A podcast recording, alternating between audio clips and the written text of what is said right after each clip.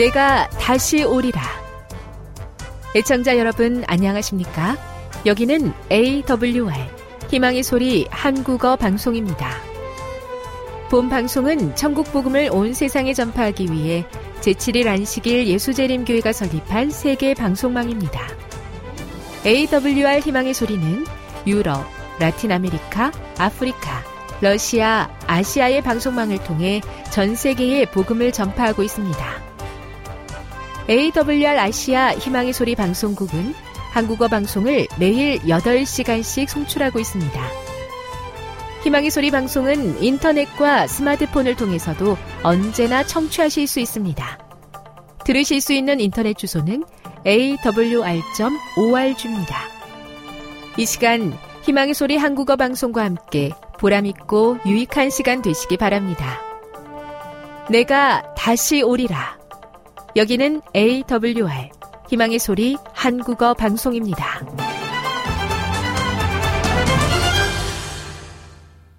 주파수 안내입니다. 괌에서 송출하는 우리 방송은 한국 표준시로 새벽 1시 30분부터 2시 30분까지 11,755kHz로 새벽 2시 30분부터 3시 30분까지 3시 30분부터 4시 30분까지 15,530kHz로 새벽 5시부터 6시까지 9,890kHz로 4회에 걸쳐 송출하고 있습니다. 스리랑카에서 송출하는 우리 방송은 한국 표준시로 밤 9시부터 10시까지 15,530kHz로 우즈베키스탄에서는 새벽 3시부터 4시까지 새벽 4시부터 5시까지 9,760kHz로 타지키스탄에서는 밤 9시부터 10시까지 15,255kHz로 송출하고 있습니다. 애청자 여러분의 많은 청취 바랍니다.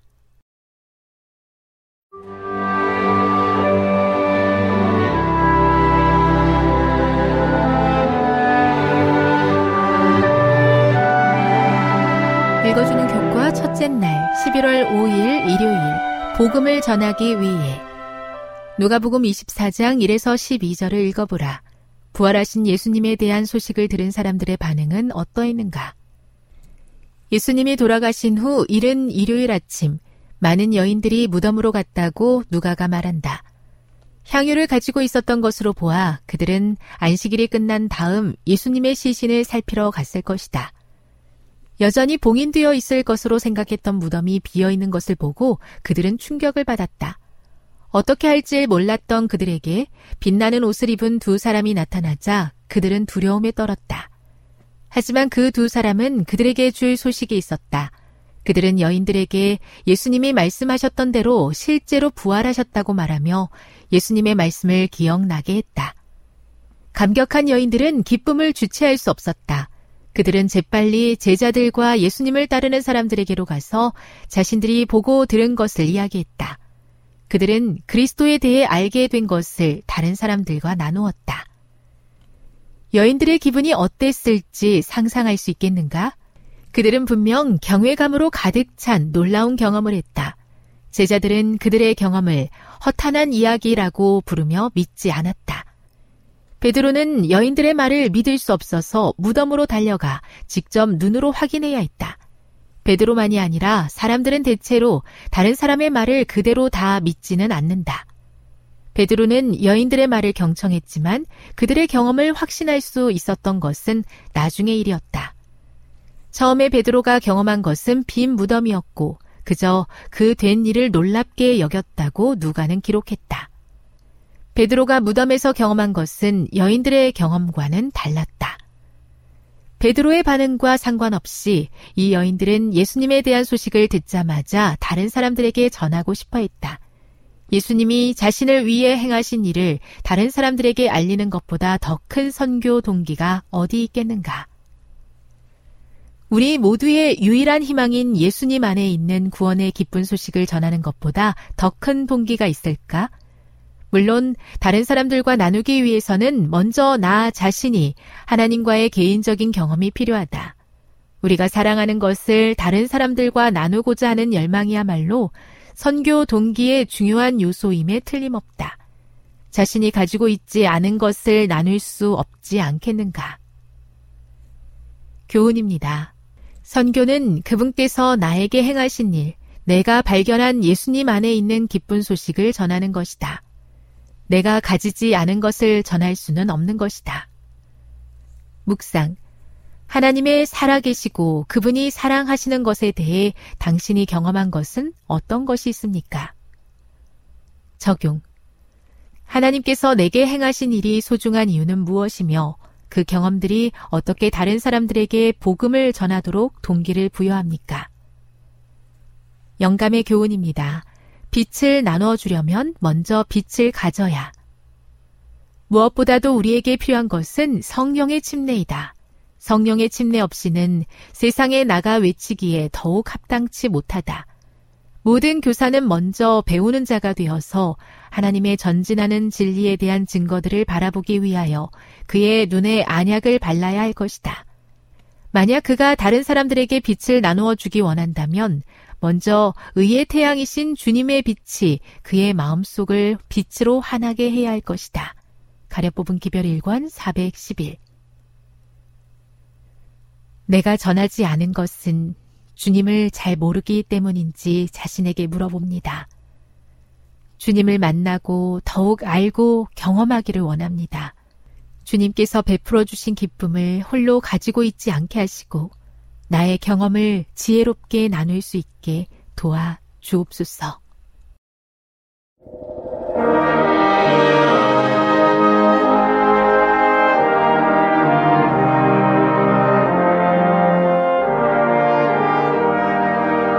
희망의 소리 청취자 여러분, 주 안에서 평안하셨습니까?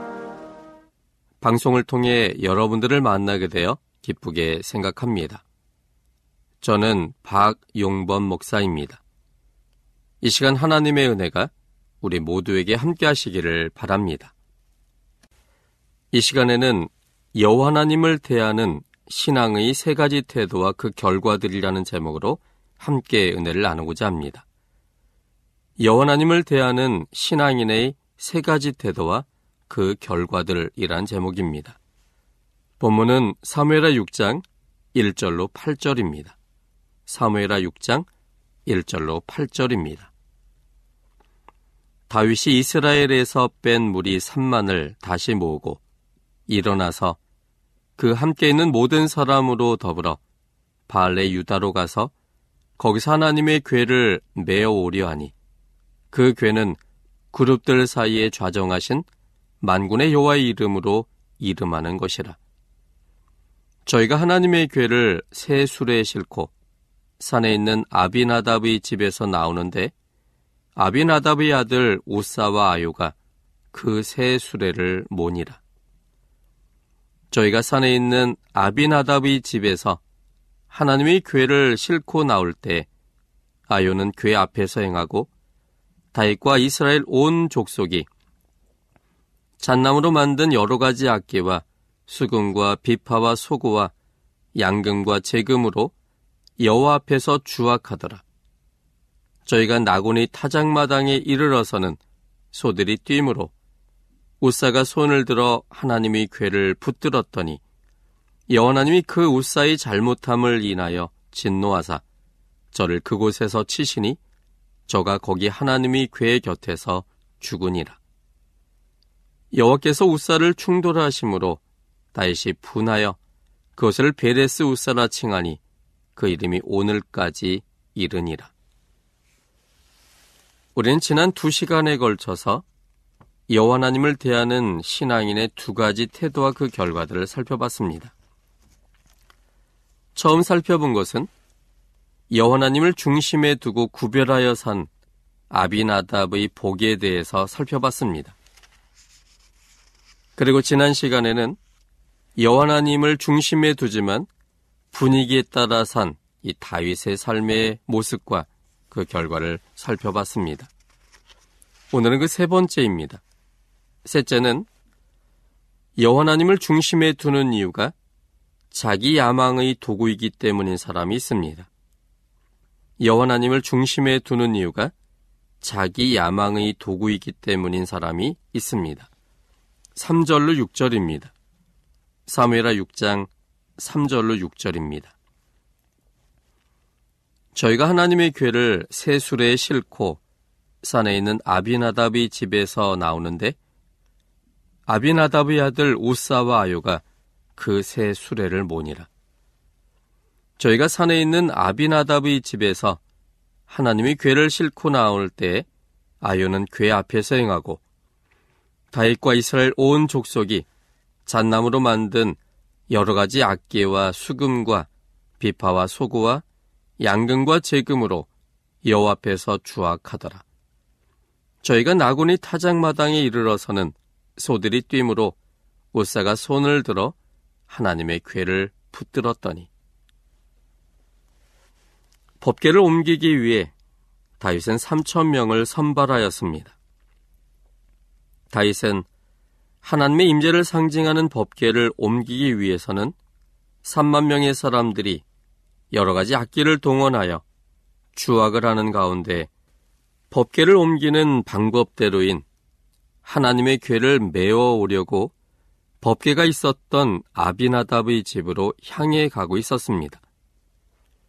아마도 3만 명의 동원된 사람들을 길가 양편에 쭉 세워서 사람들 사이로 법계가 통과하도록 계획하였을 것입니다. 법계를 모셔올 모든 준비가 다 마쳐진 후 아비나답이 집 근처에 이르렀을 때 다윗 자신이 생각한 방법이 아닌 소가 모는 수레에 법계를 얹고 아비나답이 손자들인 우사와 아효에 의해서 나오고 있었습니다. 본문은 우사와 아효를 아비나답의 아들이라고 기록하고 있지만 아들을 가리키는 히브리어 배는 손자를 뜻하기도 하므로 우사와 아유는 엘리아사르의 아들 즉 아비나답의 손자라고 함이 더욱 타당합니다. 아유와 우사가 법계가 실린 새 수레를 끌고 나오므로 행진이 시작되었고 그와 동시에 백성들은 온갖 악기를 연주하며 흥분하기 시작했습니다. 북한에서 볼 수 있는 열렬한 환영의 광경처럼 보였을 것입니다.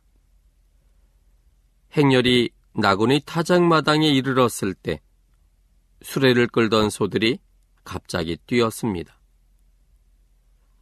뛰다라고 번역된 히브리어는 샤마트로 도약한다는 뜻이 아닌 흔들다, 휘청거리다라는 의미입니다. 무슨 연유인지는 모르지만 소가 휘청한 것이었습니다. 그때 술의 뒤를 따랐던 오사가 손으로 언약궤를 붙잡았고 그 즉시 하나님께서 그를 치셔서 우사는 그 자리에서 죽었습니다. 참으로 난해한 이야기입니다. 상식적으로 생각할 때 우사는 아무 잘못이 없는 것처럼 생각되어집니다. 소가 휘청거려서 법계가 떨어질까봐 손으로 붙잡았다면 오히려 잘한 일처럼 보여집니다. 일반적으로 사람들은 이 문제를 언약궤는 하나님으로부터 허락받은 레위인 외에는 손을 댈 수 없는데 웃사가 레위인이 아닌데도 손을 댔기 때문이라고 생각하기도 합니다. 그러나 웃사가 레인이 아니라는 기록은 성경에 없습니다. 오히려 우사는 조부로부터 시작하여 아버지를 거쳐 자신에게 이르기까지 70년 동안 하나님의 법계를 지켜오던 집안의 사람이었습니다. 70년 동안 법계를 방치했다고 상상하기 어렵습니다. 최소한 먼지라도 닦아내었을 것입니다. 그렇다면 아비나답 집안 사람들은 하나님으로부터 허락받은 레인일 확률이 훨씬 높습니다. 그렇다면 우사가 잘못한 일이 무엇이었을까요? 한 가지 단서가 역대상 15장 11절로 13절에 있습니다. 역대상 15장 11절로 13절에 있는 말씀입니다. 다윗이 제사장 사독과 아비아다를 부르고 또 레이 사람 우리엘과 아사야와 요엘과 스마야와 엘리엘과 암미나답을 불러 저에게 이르되 너희는 레이 사람이 족장이니 너희와 너희 형제는 몸을 성결케 하고 내가 예비한 곳으로 이스라엘 하나님 여호와의 궤를 메어 올리라. 전에는 너희가 매지 아니하였으므로 우리 하나님 여호와께서 우리를 충돌하셨나니 이는 우리가 규례대로 저에게 구하지 아니하였음이니라. 하나님의 명령대로인 레이 사람들이 법계를 메고 옮기지 않았기 때문이었습니다. 하나님의 규정에 의하면 하나님의 법계는 반드시 메고서 옮겨야 했습니다. 민수기 4장 15절에 있는 말씀입니다. 행진할 때 아론과 그 아들들이 성소와 성소의 모든 기구 덮기를 필하거든 고아 자손이 와서 맬 것이니라. 사실 다윗은 처음부터 이 사실을 알고 있었습니다. 그래서 3만 명을 선발한 후 법계를 메어 오려고 하였습니다. 본문 사무엘의 6장 2절입니다. 일어나서 그 함께 있는 모든 사람으로 더불어 발레 유다로 가서 거기서 하나님의 궤를 메어 오려 하니 그런데 다윗이 아비나답의 집에 도착하기 바로 전에 법계가 새 수레에 실려 나왔습니다. 그것은 우사와 아효의 아이디어였습니다. 그들이 법계를 새 수레에 싣고 등장하였습니다. 그것은 법계는 특별히 제작된 새 수레로 모시지 않으면 안 된다는 강력한 주장이었습니다. 우사와 아유의 그 당당한 행동 앞에서 어느 누구도 이의를 제기하지 못했습니다. 언약계를 메어오기 위해 3천 명을 이끌고 갔던 다이왕조차도 그 분위기 압도당하여 아무런 이의를 제기하지 못했습니다. 70년 동안 법계를 관려던 사람들이 권위 앞에 모두가 굴복당했습니다. 법계를 옮길 때의 아유와 우사의 위치는 법계 앞과 뒤였습니다. 3만 명이나 늘어선 길에 악기들이 동원되고 연주되는 그 길에 법계가 소술에 실려서 옮겨지고 있었습니다. 그날의 주인공은 법계였고 또한 법계 앞뒤에 위치했던 아효와 우사였습니다. 그 순간에는 그들이 바로 하나님이었습니다. 그들은 자신들의 생각을 하나님 말씀보다 더 높은 곳에 두므로 하나님보다 높아졌습니다. 수많은 사람들의 열광적인 환호를 들을 때 그들은 천하를 얻은 것 같은 기분이었습니다. 그런데 갑자기 나곤이 타작마당에 이르렀을 때 소들이 뛰었습니다. 그것은 하나님이 자리에 서 있는 우사와 아유에 대한 하나님의 경고였습니다. 민숙이 22장에서 선지자 발람을 나귀를 통해서 경고하셨던 것처럼 이번에는 소들을 통해 그들의 위험을 경고하신 것이었습니다. 이때 두 사람은 겸손히 하나님의 호수에 바르게 응답했어야 했습니다. 그러나 법계 뒤에 위치해 있던 우사의 반응은 법계를 붙드는 것이었습니다. 말이 아닌 소술에 실린 법계는 휘청거린다 해서 떨어질 상황이 아니었습니다. 그런데도 의사는 손을 들어 법계를 붙들었습니다. 우사는 그냥 법계를 붙잡은 것이 아니었습니다. 그는 모두에게 보란 듯이 손을 들어 붙잡았습니다. 본문에서 붙잡다란 의미로 사용된 히브리어 아하즈는 소유 개념을 나타내는 단어입니다. 이 말은 진열대의 많은 상품을 보면서 무엇을 고를까 이것저것 붙잡고 살필 때는 사용되지 않는 단어입니다. 이 단어는 누군가가 소지하고 있는 물건이 자기 것임을 확신하고 이것은 내 거야 하고 그 물건을 붙잡을 때 사용하는 단어입니다. 우사는 자기 것처럼 법계를 붙잡았습니다. 자기 법계를 자신이 붙잡지 않으면 법계에 큰 일이라도 일어날 것 같은 생각 속에 붙잡았습니다. 당시 우사에게 법계는 만인 앞에서 자신을 과시하기 위한 도구에 지나지 않았습니다. 법계가 의미하는 하나님을 그냥 자기의 야망의 도구로서 붙잡은 것이었습니다.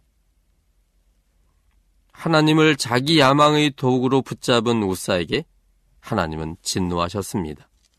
7절 말씀입니다. 사무엘하 6장 7절입니다. 여호나님이 우사의 잘못함을 인하여 진노하사 저를 그곳에서 치시니 저가 거기 하나님의 궤 곁에서 죽으니라. 이 대목을 우리는 하나님의 품성 속에서만 이해할 때 제대로 이해할 수 있습니다. 이것을 만약 사실대로 받아들인다면 성경에 있는 하나님의 품성과 반대가 됩니다. 고린서 13장에 있는 하나님의 사랑의 모습은 성내지 아니하는 것이었습니다. 그런데 이 본문에서는 하나님께서 진노하셨다고 하셨습니다. 그러므로 이 대목은 하나님의 품성을 가리키는 성내지 아니하는 품성과 정면으로 대치됩니다. 그러므로 이 대목을 우리는 하나님의 품성 속에서 이해해야만 오해하지 않고 제대로 이해할 수 있습니다. 먼저 할 것은 하나님은 진노하시거나 벌 주신 하나님이 아니라는 사실입니다. 오히려 하나님을 떠나는 사람이라면 하나님은 그 사람에게 벌을 주시는 것이 아니라 그에게 더 큰 은혜가 필요하기 때문에 더 많은 은혜를 주셔서 하나님의 사랑을 보게 하여 하나님을 생명의 주인으로 선택하게 하므로 생명 속에 있게 하기를 원하시는 하나님이십니다. 로마서 5장 20절입니다. 로마서 5장 20절 율법에 가입한 것은 범죄를 더하게 하려 함이라. 그러나 죄가 더한 곳에 은혜가 더욱 넘쳤나니. 하나님을 떠나 사망 속에 있는 사람에 대한 하나님의 은혜 주고 싶은 마음과 사랑 주고 싶은 마음은 점점 더 커져만 갑니다. 그래서 죄가 더한 곳에 은혜는 더욱더 넘칠 수밖에 없는 것입니다. 로마서 10장 21절입니다. 로마서 10장 21절 이스라엘을 대하여 가라사대 순종치 아니하고 거스려 말하는 백성에게 내가 종일 내 손을 벌렸노라 하셨느니라. 순종치 아니하고 거스려 말하는 백성. 그 백성은 하나님을 정면으로 반대하는 입장입니다. 하나님을 순종치 아니할 뿐만 아니라 반대 입장으로 거스려 말하는 것, 그건 적극적으로 하나님을 부정하는 태도입니다. 그것은 하나님과의 생명의 관계가 끊어진 사망의 모습일 수밖에 없습니다. 생명 주기 원하시는 하나님께서 하나님을 거절함으로 사망 속에 놓였을 때 하나님은 그들에게 대하여 그들이 선택한 것에 대하여 벌을 주셔서는 안 되고 오히려 그들의 선택을 돌이키기를 원하여 그들을 여전히 사랑하시며 그들의 선택을 어떤 선택이든 하나님의 생명으로 그들의 선택의 결과를 책임지신 하나님임을 보여주셔서 그 사랑의 감동으로 하나님께로 돌아와 생명 얻기를 원하시는 하나님이셔야만 합니다.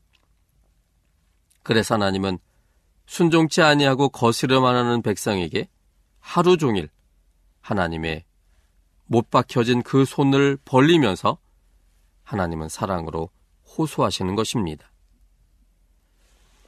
하나님을 떠나 자기 야망의 도구로서 과시하고 있는 우사에게 하나님은 은혜를 베푸셔서 생명이신 하나님과 연결되기를 원하셨습니다. 생명과 떨어진 우사를 생명신 하나님 자신에게로 연결하고 싶은 열망이 하나님 마음에는 가득하십니다. 그것이 이 본문에 표현된 하나님의 진노의 모습입니다.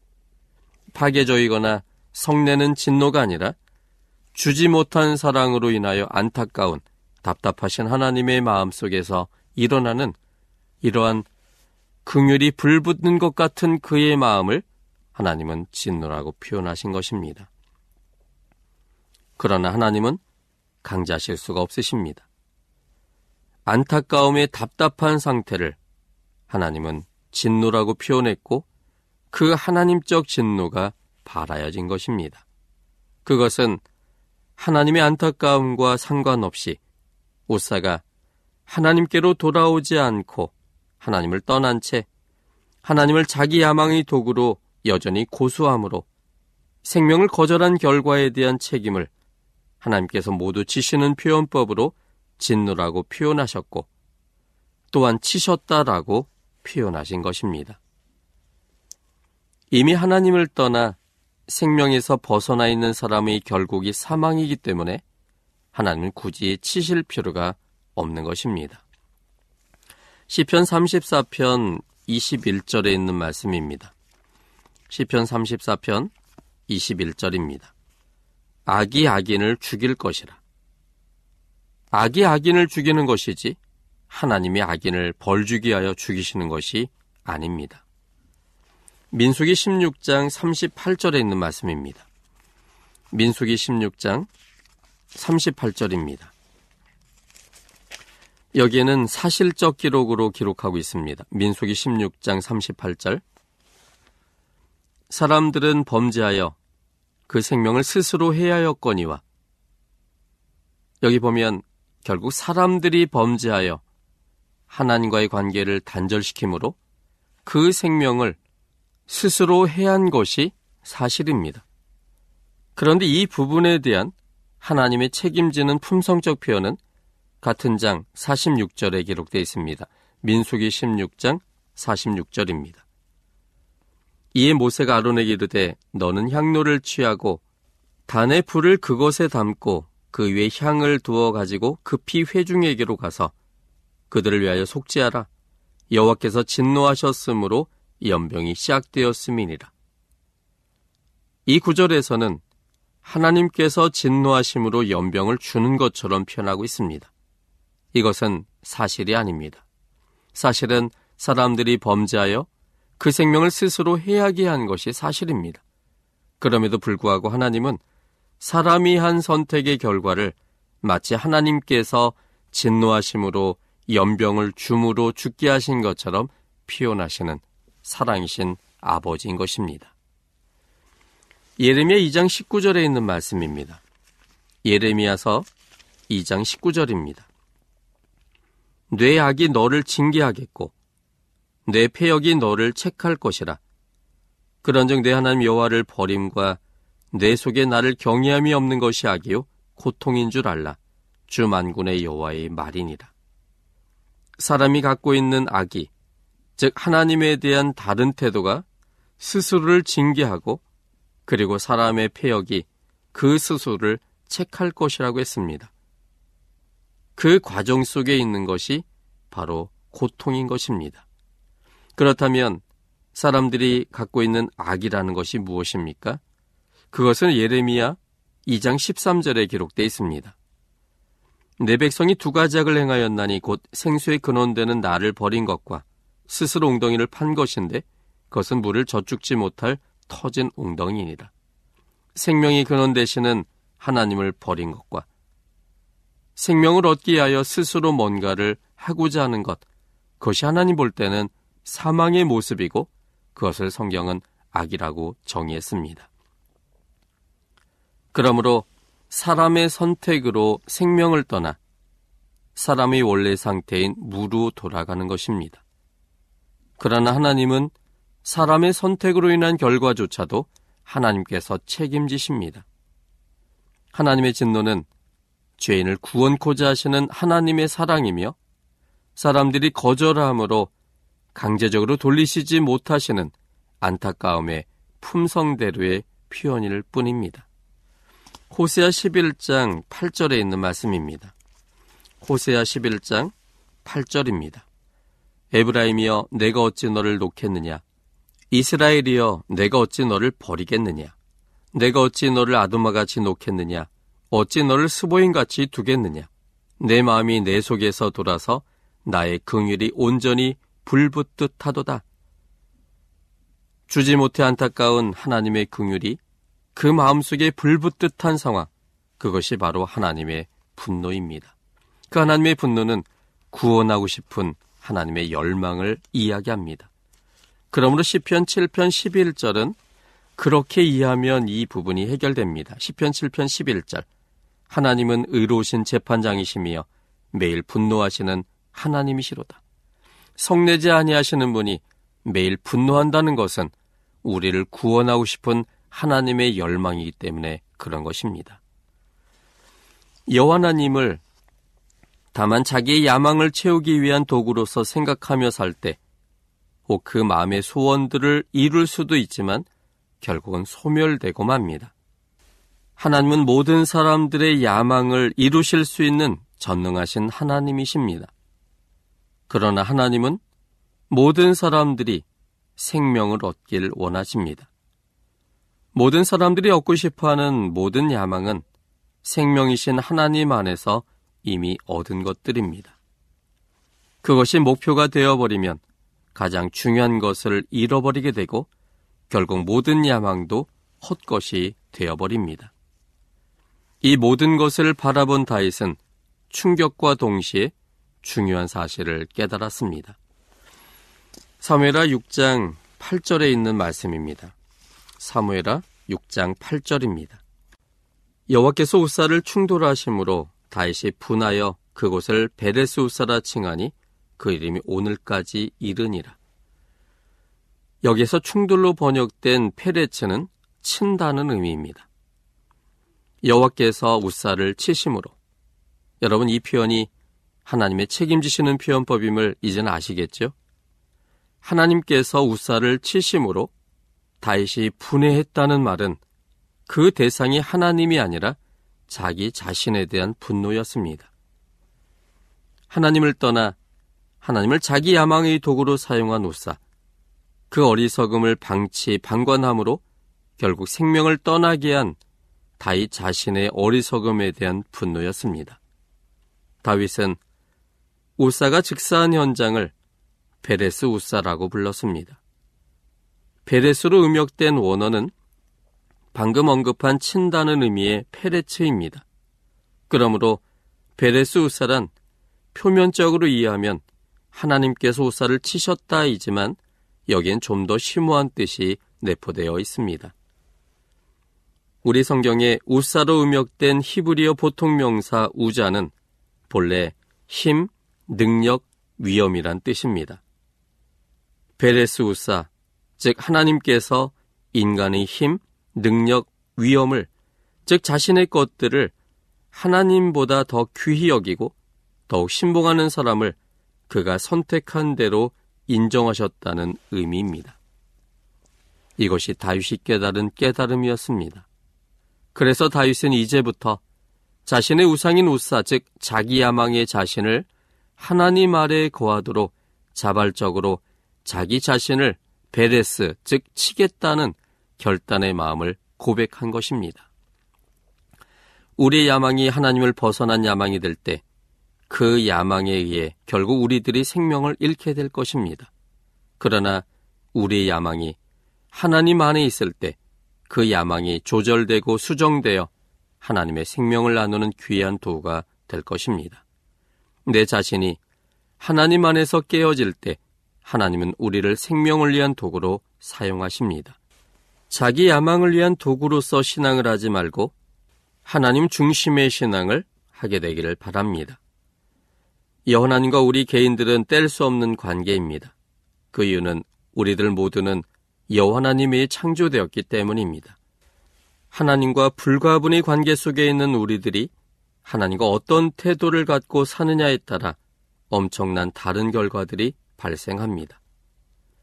여호나님을 중심에 두고 살 때 복이 넘치는 인생이 됩니다. 여호나님을 중심에 두지만 분위기에 따라 살 때 위험한 인생이 됩니다. 여호나님을 중심에 두는 이유가 자기 야망의 도구이기 때문인 인생이 될 때 생명과 멀어지게 되는 인생이 됩니다. 생명신 하나님을 중심으로 살 때 복이 넘치는 인생이 되고 가장 행복한 인생이 됩니다. 하나님 중심으로 살 때 하나님께서 주시는 삶의 비전을 발견하게 되고 그 비전을 이루는 의미 있는 인생이 됩니다. 하나님을 벗어나고자 하는 내 자신을 하나님께 드림으로 하나님 안에서 거듭나셔야 합니다. 새로운 사람으로 하나님 안에서 거듭나야 합니다. 하나님을 중심으로 살기를 선택할 때 하나님께서 행하십니다. 하나님의 능력으로 하나님 중심의 삶을 살아감으로 복이 넘치는 인생이 되시기를 바랍니다. 지금 여러분께서는 AWR 희망의 소리 한국어 방송을 듣고 계십니다.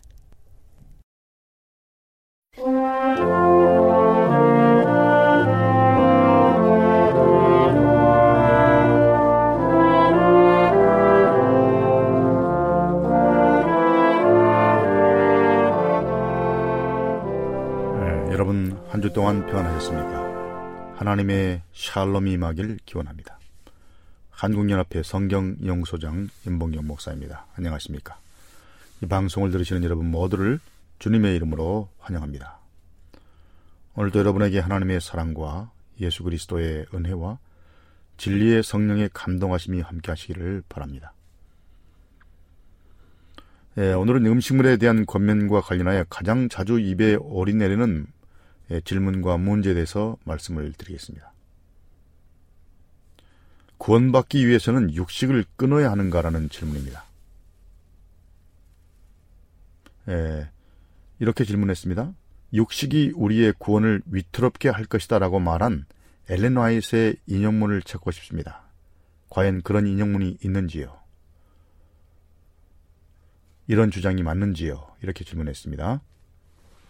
아마도 질문자가 찾고 있는 내용이 영어로 번역되지 않았지만 건강에 관한 권면, Councils on Health라는 예언의 실에 나오는 다음의 진술일 것입니다. 그리스도의 임박한 재림을 고대하노라고 주장하는 사람들 가운데 더 큰 개혁이 일어나야 한다. 건강 개혁이란 우리 백성들 가운데서 전에 이루어진 적이 없는 사업을 하는 것을 말한다. 60의, 육식의 위험에 대해 일겜을 받아야 하지만 여전히 육식을 함으로써 신체적, 정신적 및 영적인 건강을 위태롭게 하는 자들이 있다. 육식의 문제와 관련하여 단지 반밖에 회심하지 않은 많은 사람들이 하나님의 백성 가운데 나와 더 이상 그들과 동행하지 않을 것이다. 라고 아주 굉장히 심각한 권면을 하고 있습니다. 예, 화인 여사가 육식의 영향에 대해 이러한 경고를 세게 했지만 그녀는 또한 채식주의 식사가 건강에 최선의 것은 아니며 심지어는 세상 어느 곳에든지 가능한 것도 아님을 인식했습니다. 간단히 말해서 어떤 곳에서는 채식주의자들이 먹을 수 있는 건강에 좋은 다양한 음식이 없습니다. 그래서 그녀는 자기가 처해진 상황에서 되도록 최선을 다하라고 촉구했습니다. 아, 이에 대해 가장 잘 요약된 것 중 하나가 교회 증언 제9권 153쪽에서 166쪽에 나와 있습니다. 그것은 그녀가 마지막으로 참석한 1909년 대총에서 전달한 기별이었습니다. 그녀의 봉사 말기에 전달된 것이죠. 다음은 지금 논의 중인 문제와 관련된 두 개의 주요 문단을 인용하고 있습니다. 잘 들어보시기 바랍니다. 만일 우리가 육식에 대한 욕망에 탐닉함으로써 유익을 얻을 수 있다면 나는 그대들에게 이 호소를 하지 않을 것이다. 그러나 나는 우리가 유익을 얻을 수 없음을 알고 있다. 육식은 육체의 건강에 해로움으로 육식을 하지 않고 사는 법을 배워야 한다. 채식으로 된 식생활을 할 수 있는 처지에 있으면서도 이 문제에 있어서 자신의 기호를 따르는 길을 택하고 자기가 좋아하는 대로 먹고 마시는 자들은 주께서 현대 진리의 다른 측면들에 관하여 주신 교훈에 대해 차츰 부지해져서 무엇이 진리인가에 대한 그들의 지각을 상실하게 될 것이다. 그들은 자신이 뿌린 대로 거두게 될 것이다. 156쪽, 157쪽입니다. 예, 이 문단은 명백하게 예, 육식에 대해서 경고를 하고 있습니다. 에, 가능하면 채식을 할 수 있도록 권면하고 있습니다.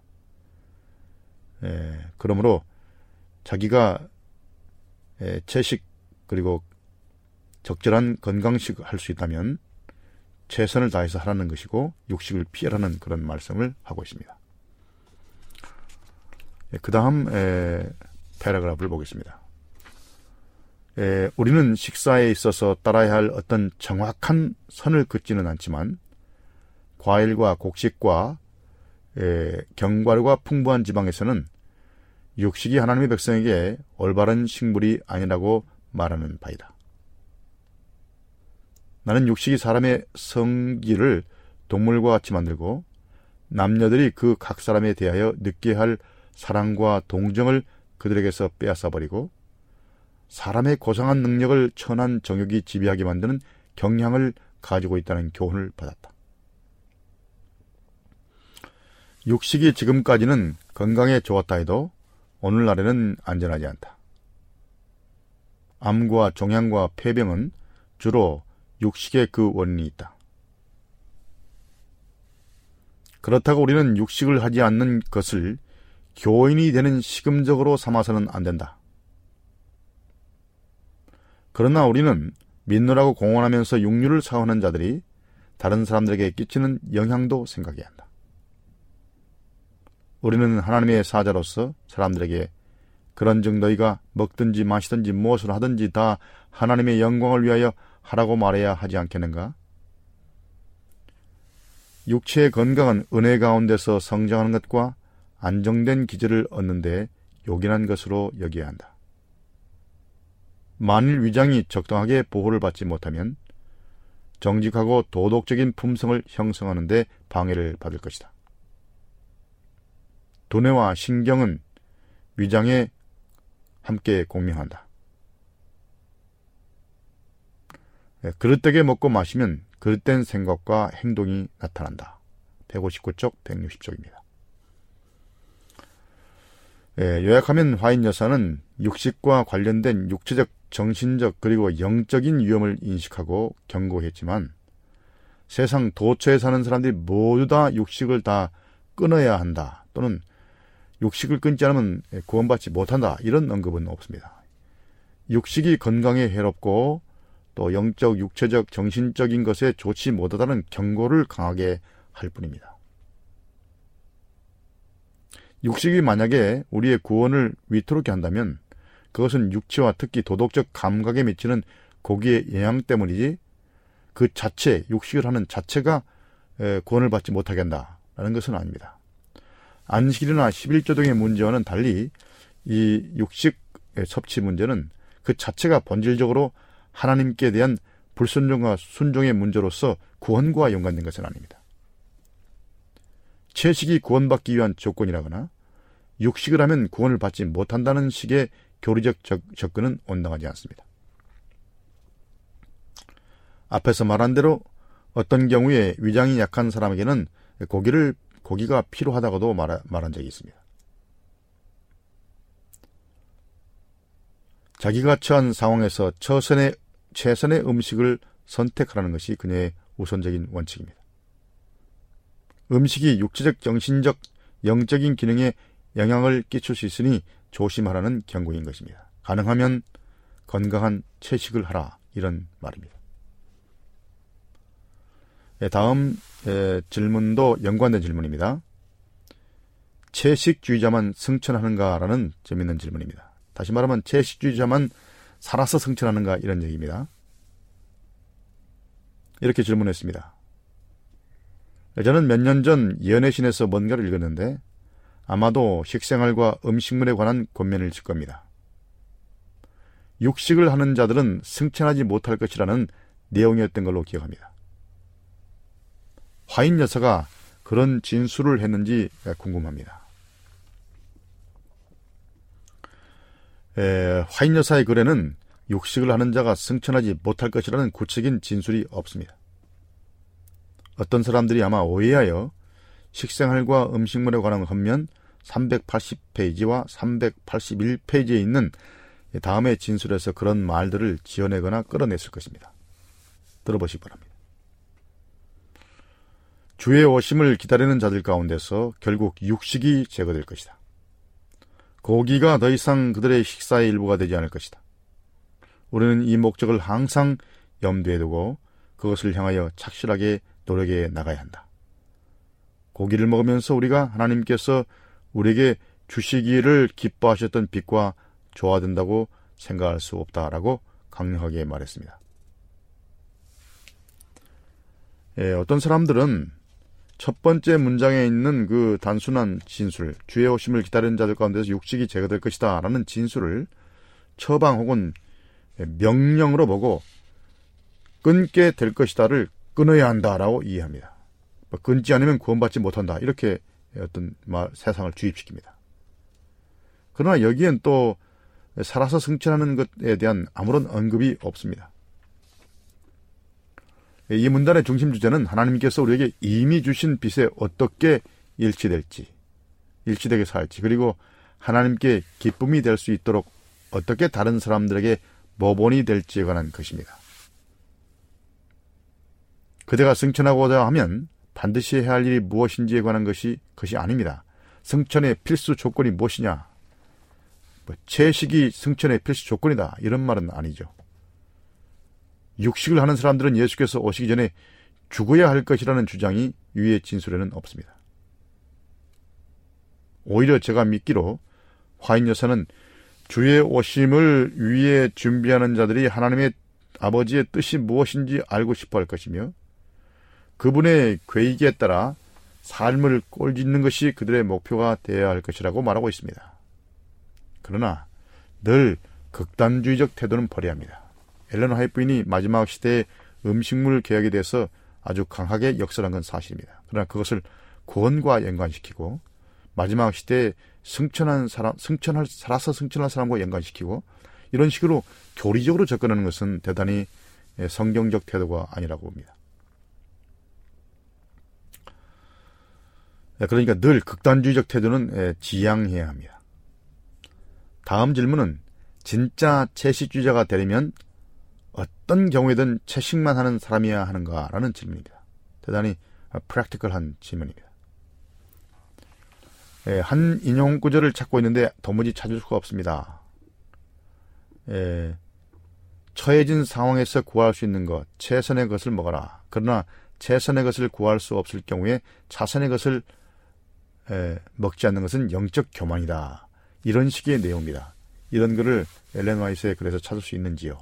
라고 물어봤습니다. 엘렌 화이트 유산관리위원회에서도 이런 진술을 화인 여사의 글에서 찾지 못했습니다. 그러나 화인 여사의 건강에 관한 가르침을 잘 요약해 놓은 허버트 더글라스라는 훌륭한 학자의 학자가 저술한 주의 사자 316쪽에 보면 다음과 같은 글이 들어 있습니다. 잘 들어보시면 도움이 됩니다. 그리고 개인이 판단하시기 바랍니다. 무엇이 합리적인 태도인지요? 1894년에 엘렌 와이시 호주에서 절제 운동을 하고 있는 한 비재림 신도에게 다음과 같은 편지를 썼는데요. 그가 철저한 절제자가 되는 것에 관한 재림교회의 입장을 물어봤기 때문입니다. 이렇게 말했습니다. 우리 교회는 주정음료, 포도주, 맥주, 발효시킨 사이다뿐 아니라 담배나 기타 마약 등을 사용하지 않는다는 점에서 철저한 절제자라는 것을 당신에게 확실히 말할 수 있어서 기쁘게 생각합니다. 모두가 다 채식하는 사람들이고 많은 이들이 육식을 상갑니다마는 어떤 사람들은 고기를 약간 사용하기도 합니다. 라고 말했습니다.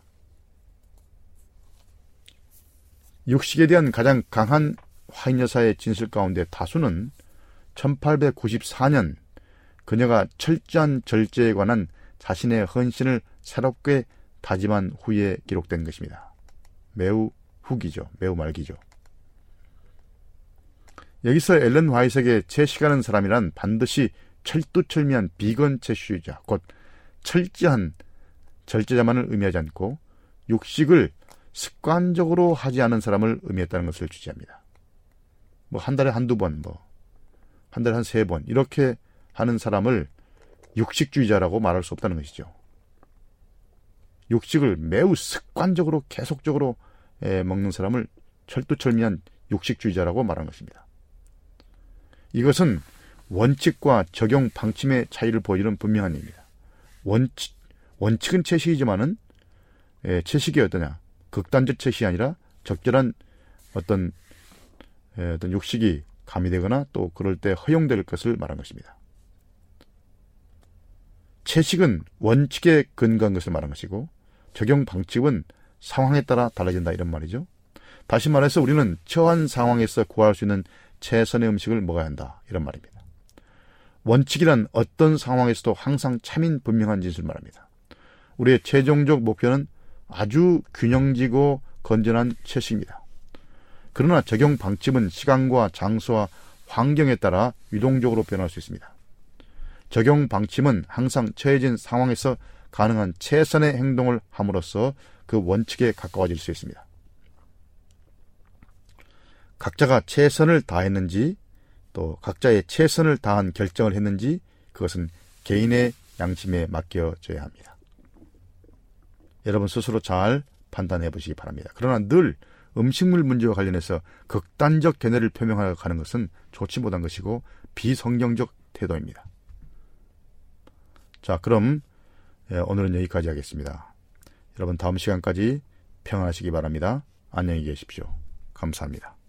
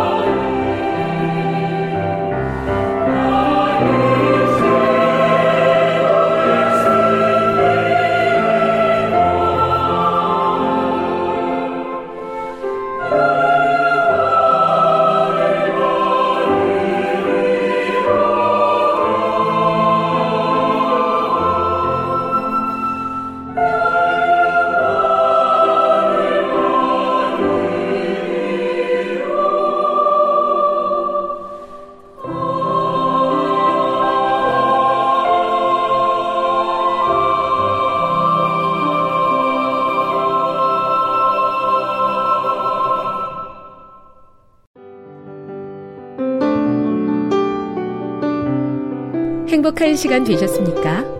지금까지 여러분께서는 AWR 희망의 소리 한국어 방송을 청취하셨습니다. 방송을 청취하시고 문의를 원하시는 분은 우편번호 02461 대한민국 서울시 동대문구 이문로 1길 11 희망의 소리 방송부 앞으로 편지나 엽서를 보내주시거나 지역번호 02-3299-5296에서 8번으로 전화 주시기 바랍니다. 지금까지 함께 해주신 애청자 여러분들께 감사드립니다. 애청자 여러분, 다음 이 시간까지 하나님 안에서 늘 평안하십시오. 감사합니다. 내가 다시 오리라. 여기는 AWR 희망의 소리 한국어 방송입니다.